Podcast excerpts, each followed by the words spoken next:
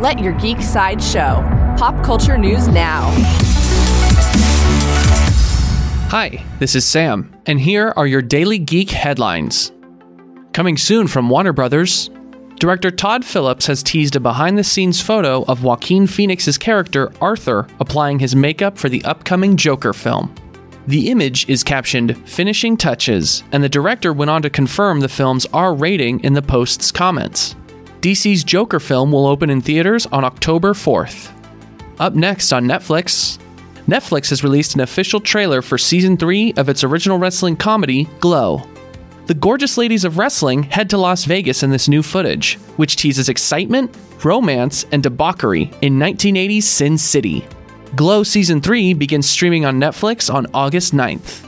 For fans of The Hunger Games, author Suzanne Collins has announced that she is working on a new novel that is a prequel to the hit trilogy The Hunger Games. The novel is currently untitled and will be set in the dark days of the failed rebellion in Panem. Lionsgate will develop a potential film based on the new Hunger Games novel, which will release on May 19, 2020. New from Disney, Disney has released a new trailer for its upcoming original movie, Descendants 3. The Descendants live action movies follow the children of famous Disney villains like Maleficent, Jafar, and Cruella de Vil as they navigate prep school alongside the offspring of beloved Disney princes and princesses. Descendants 3 will premiere on Disney Channel on August 2nd.